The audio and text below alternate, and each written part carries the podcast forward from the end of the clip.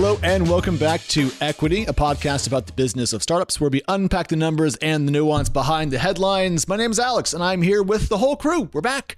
Natasha Mascarenhas, hello, you're back from vacation. How is San Francisco? How are you? I am doing so good. I missed all of you. I did not miss work as much as I thought I did. And I just want to go on the record saying that because it seems healthy to not be craving work for a few days. yeah, we've been a little bit busy. Mary Ann, you and I have been back for a minute. How are you doing? How's Texas? Yeah, well, you know, it's a little colder finally, which is not such a bad thing. We're doing all right, you know, just feels like it's been a hectic start to the new year though already, and I was I was hoping for a little bit more of an easing in. We actually did have that. It was one half of last Monday. That's how long it lasted. For some reason I get Techmeme tweets like notifications. So like throughout my vacation I would just get like Andreessen raised billions and billions of dollars. YC changed check size. And I was like, poor Mary Ann and Alex are probably like have so many opinions right now. yeah. Yeah. But last Monday when we got back to doing equity, the first show of the year, like really there wasn't a lot of startup news that morning. And then by like noon of that day, the whole the engine had kind of revved back up. Right. On that note, today we are not going to be diving into particular news items. Instead, we're going to be talking about change in how investing is done at the end of last year, the three of us got together, put our heads together, and discussed kind of changes to due diligence and kind of what we expect to see happen in the venture capital game for this year. So we're going to take a minute and talk about that.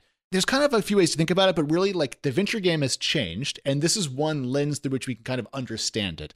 And so, Natasha, can you talk a little bit about how diligence used to kind of work in the venture capital space? And then we can talk a little bit as a group about kind of where we are now. Yeah, definitely. I think the word that used to describe due diligence was just slow you took your time, you got to know these founders. And I think the common refrain I would hear from VCs was like an early stage investment is like a marriage. You were getting these people with you uh-huh. probably longer than a marriage because you can't divorce as easily. You have a financial stake in the ownership of a company. And I was first learning about how to cover startups. I really viewed these relationships as these very methodical, thought out choices. And then YC's batches started to grow, and a lot of things started to feel faster, a little bit more flippant. And that's kind of what led to where we are today, where, you know, it's not just that founders are providing financials and VCs are calling customers. It feels like they're just investing in their friends. I, I have an amazing stat. So Natasha just brought up the length of marriages. Mm-hmm. And it oh, turns oh, out please. that the, the average length of a marriage that ends in divorce in the US is just over eight years. And given that it often takes longer than 10 years to go from acorn to unicorn and then public, Indeed, these relationships are in fact longer than many marriages. Oh, oh yes. my God. Mary Ann, though, so that was the way things worked. But now it does seem to have changed. There's a lot more rapid fire deal making and so forth. And so, you know, what's happened to the diligence game in this new reality we've been in now for a couple years? Yeah, I know we've talked about this a few times on equity already with all these deals coming closer and closer together, valuations going really high in a short amount of time. It's it's a little worrisome because it feels like due diligence has gone out the window for the most part and there's a lot of FOMO going on among investors trying to get in on all these deals at an early stage and it's I feel like it's actually tables have turned. It's the founders interviewing the investors and vetting investors as opposed to the other way around, which that is not necessarily a bad thing. And Alex, I saw you get into like a little bit of like a Twitter conversation with Kate Clark and Hunter last week about due diligence. And I guess this continuing, the lack of due diligence continuing, even though um, especially maybe because there's like not too many ramifications for startups that fail these days. But I guess like I would love to hear more about where you think due diligence is heading. I know we'll get into it, but yeah, no, it, you bring up a lot of good stuff there. So there's been a commodification of capital. Essentially, there's been a lot more money kind of bouncing around the startup game, and that has led to, as Mary Ann pointed out, a, a flip of the old kind of like structure. Because in the old days, there wasn't a lot of money, and there were a lot of folks that had ideas, and so they had to kind of compete to get venture capital attention and then get into a deal and so forth.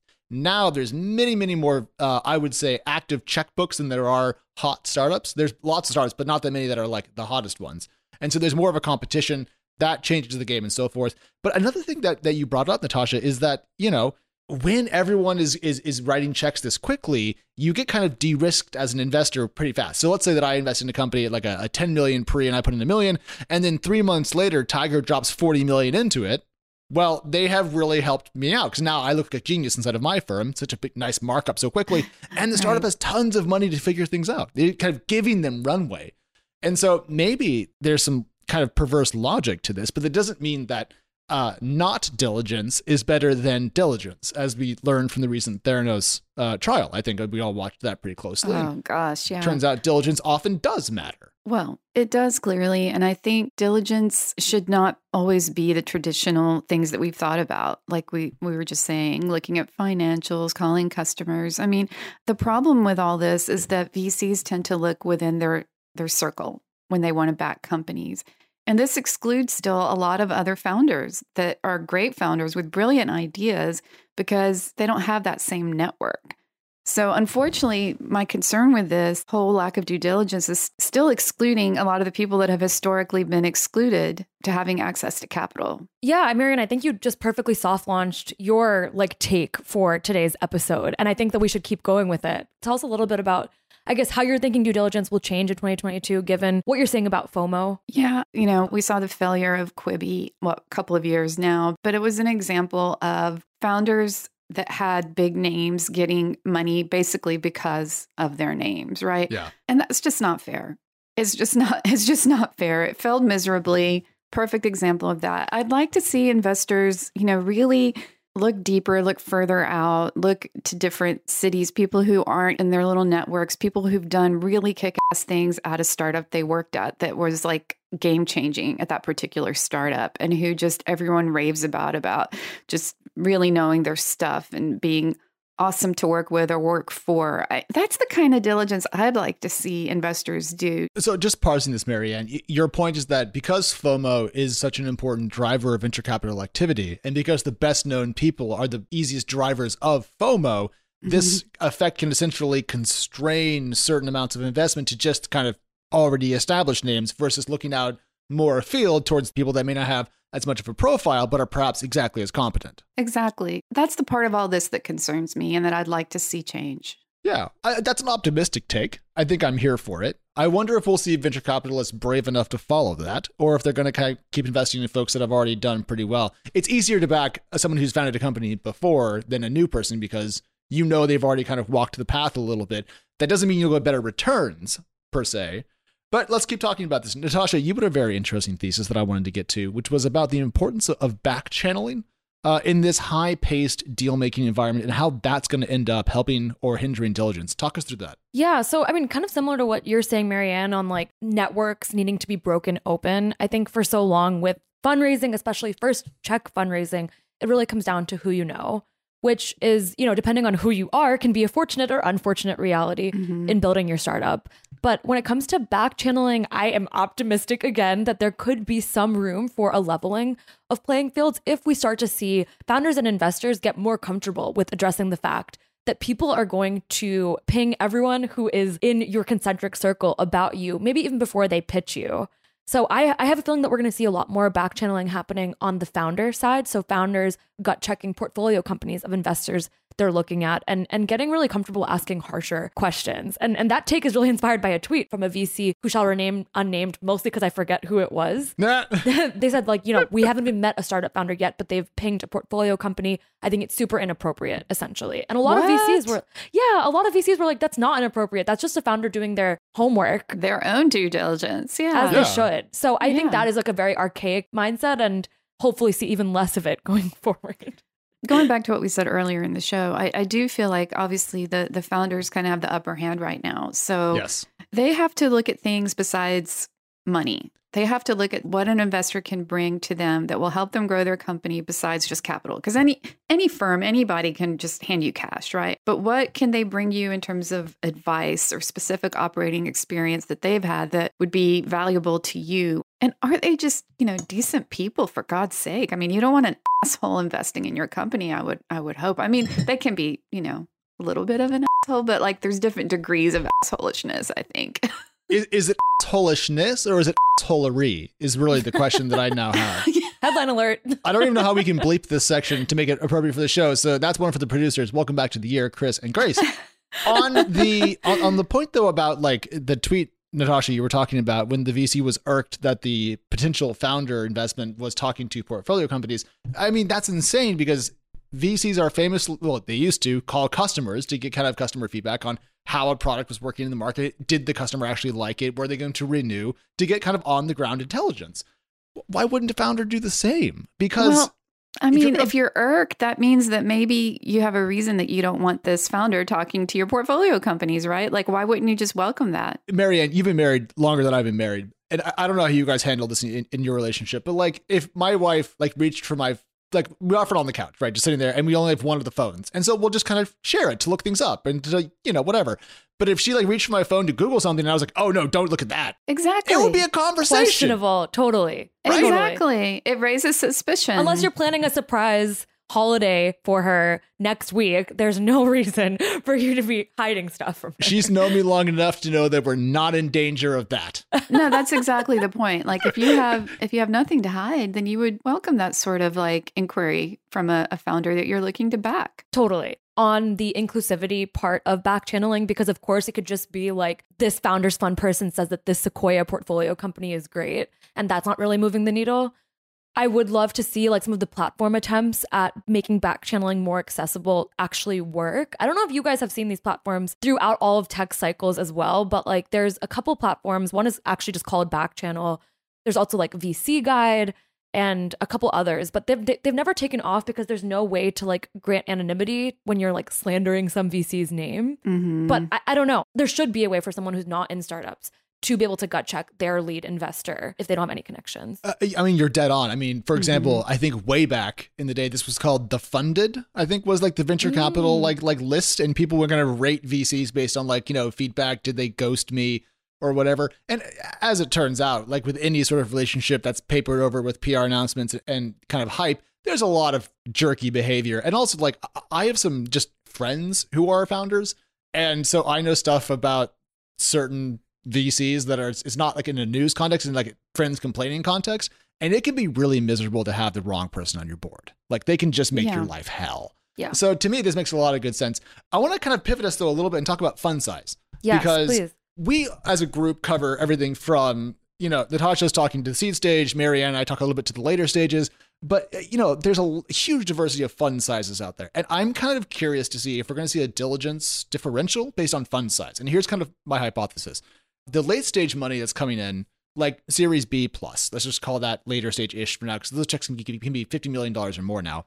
I think that they're in a rush to get capital deployed because they have large funds and there's only so many places to put the money to work.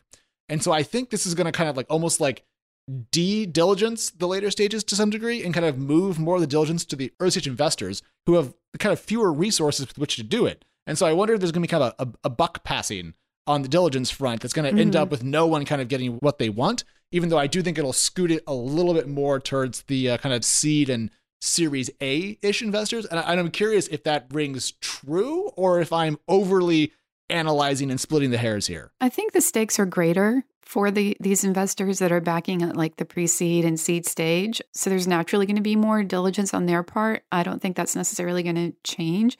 And since they're they don't have, you know, the the huge amounts of capital to deploy, they're going to be more thoughtful in how they deploy their funds. A lot of that too will be based on network. So I'm not saying that Yeah. that's you know, a lot of that clearly going to be based on network, but definitely you're you're right. We're going to see more diligence in the earlier stages, but that diligence might look different. also the dynamic of unicorns being less unicorn y at this stage is one thing I want to talk about when it comes to your thesis, Alex, because part of me is like, okay, maybe it's like the recorrection that's going to cause funds to like admit that they're changing the way they're doing due diligence or leaning on smaller fund sizes to do due diligence or is it like implosions i just i guess i'm wondering like how unicorns fit into all of this Yeah, no, it's a really great question. And the first thing that came to mind when you were just saying that was, you know, kind of the Vision Fund one. And do you remember the kind of the splashes that SoftBank was making when they were writing these, you know, Oh, nine yeah. figure checks into companies that some of us just hadn't even heard of? And we were like, someone raised who, raised a what, from where? And it was insane to us. And, and it turned out that Masayoshi Son, famously an investor who cuts checks from his gut, likes to get to know founders. And, and no, this is not a diss. He's made, Yeah, he's, no. he's both made and lost much more money than I have. So, you know, God bless him for having stomach lining of titanium. Um, but but I think that like after that moment, there was kind of a, a um a return to normalcy when the Vision Fund One was kind of deployed before Tiger really came in and started to write machine gun style rapid fire checks. And then Tiger showed up and started writing everyone checks. And I feel like that kind of pulled us back in the unicorn context away from traditional diligence and a bit more towards doing things quickly. Now, as, as a caveat, I am aware that everyone likes to talk about how Tiger does pre diligence on Ooh, investments. ooh. But it turns out, I've heard from people, they just hire consultants from McKinsey. So they're outsourcing their pre diligence, which they're not really doing it. That- That's Oh, my yeah. take. I mean, like, if I have someone else do my homework, did I really take AP chemistry? No. Right. I paid someone to do it. Like, you know, get, get your fingers dirty. I mean, I don't know. If you don't have enough time to do your own diligence, maybe you're writing too many checks. That's kind of my boring take. I mean, I think as a founder, like I understand the big name Tiger can make you feel like, oh, wow, build credibility and all, all these things. But at the same time, I want an investor who's invested in me personally. Like they give a shit and they might call me and say, you know, what's going on this week? Do you need help with this? What, you know, I would want that hands on type of investor as well. So maybe, I don't know, maybe it's like a combination of a tiger and someone who's super hands on, but maybe there's advantages and disadvantages to both. Are, are we doing like the Goldilocks thing now when like the porridge was too Yeah, hot seriously. and, and then s- somewhere in the middle? I, I, think, Mary Ann, I agree with you. I think you're right from my perspective that I would also want someone who has an, an, an extended hand and a, a phone number that I could bring. But, you know, you and I aren't founders because I, I, I think we lack a certain, and I, this is not at all a rude statement. It may come out across that way, but it's not meant to be. Like maybe we lack a certain level of self confidence, you know? And I, I think to be a founder, you have to say, the world is wrong. I'm going to build a company and fix it and make a bunch of money in the meantime. And, you know, I- don't wake up in the morning and think that I've got any sort of solution to anything. But maybe if you're a founder, you don't want as much hand holding because you have that confidence already. Confidence or arrogance, right? Because I think, right, there's a there's a fine line between that. I always think like if there was a hill that I was ready to die on, I would do it. And it's probably like me defending journalism as a career choice. so that's what I'm doing right now. Wait, wait, But- who's attacking that hill in your life? 'Cause I'll beat them up. we'll talk about it offline. No, I, I, I think like that's like I guess getting into like what makes a founder want to be a founder. I always think that it has to come down to like a founder like not being able to sleep at night, but that might just be me reading too many like startup origin stories. Uh, it's kind of the, the president thing to me. Like to run for president, you have to have a certain level of, of self regard, right? Like you're not going to Yeah. put yourself through that process, your, your family, unless you really think you have something to offer or you're absolutely insane. Thin line. Founders have to have uh, probably a, a, just a sense of, um, you know, willing to to risk it. And I, I'm just curious how that would play into the desire for handholding, I suppose. Yeah. And just to broaden it out a little bit, one thing I'm thinking of as we're talking this through is like, are the incentives for proper due diligence there? Like, I think VCs can probably lean on the fact that like their structure is not set up to have every startup return their entire fund. And so, will we ever see due diligence really become this like world that we're painting, which is like smarter and stronger and more buttoned up? Or will it just continue to unravel in a way? I mean, that's a good point because I think all these VC firms know that only a certain percentage of their portfolio will go on to be like huge successes or provide them an exit. So so they're taking these bets knowing that not every company they invest in is going to go on to be that next breakout company. Okay, so Matt Murphy, formerly of Kleiner, he's at Menlo now. I've known Matt for a thousand years, and uh, I, I use him as kind of a sounding board whenever I need to talk something through. And so I, I hit him up about the kind of downturn question, like what would that that look like? I read about this for TC, but one thing he said in that interview was the failure rate for startups is going down. Like it used to be, like you'd expect, like most startups would kind of die. But now I think in kind of this this SaaS world where you can build recurring revenues, it's much harder to kill a company. I think that there's been a decrease in the failure slash death rate, which may give people uh, more confidence to do less rigorous diligence. And also, if you just expect someone's going to, you know, write your investment up 100% in six months because the market's so hot and you have this lower failure rate, I mean, maybe writing a lot of checks is just the smart thing. Maybe diligence is for chumps. Pressure invariably comes with a lot of capital, right? And so if you're a founder and you're wanting to take your startup in a certain direction, is it always worth it to take a lot of money? Like I think there are some founders who actually want to limit the amount of capital that they take in because they don't want that kind of pressure. Yeah, the thing that comes to mind when you say that, Mary Ann, is the is the story of a poetry magazine that my dad told me about. And this is probably an apocryphal story that I've now heard secondhand from my dad, and this was several years ago, so I'm going to paraphrase. But there was a small poetry magazine that was running on a shoestring. It had no money. I mean, let's be real. It was a poetry magazine. Shocker. Like, it's not exactly going to be out there storming the NASDAQ. And someone died and left the magazine a ton of money. And then the magazine kind of just fell apart because suddenly there was just too much money around. No one knew what to do with it, and it kind of collapsed. This has been kind of the argument about not overfunding Mhm. early stage companies and that Mhm. you should raise as enough capital to hit certain milestones, reach those, and then raise again. In today's game, with so much capital and lower diligence, I think founders probably aren't thinking through the questions you're asking. And they're not thinking about the extra pressure that comes with all that extra money. But as your capital base in your startup grows, so does the institutional pressure for success and, and an exit. And so there, there's a trade off there. It feels like you just got more runway, but you really just bought yourself more responsibility. Yeah. And I mean, when I'm interviewing companies and I hear about a lean and mean team, I find that more impressive. Like, if there's a company that's only got like 25 employees and they're like, their revenue's growing, I don't know, 100% year over year, that's more impressive to me than the companies that are doubling headcount and just bleeding cash left and right and just sort of spending like haphazardly. Now, I'm not knocking those companies that are on major hiring sprees. I'm not saying they're all doing something wrong, not at all. But I'm just saying there's something to be said for being capital efficient. And I think whether you've raised 1 million or 100 million, that mindset should always be there. Be capital efficient. Well said. The same way, like there's like that tech cycle in terms of sectors.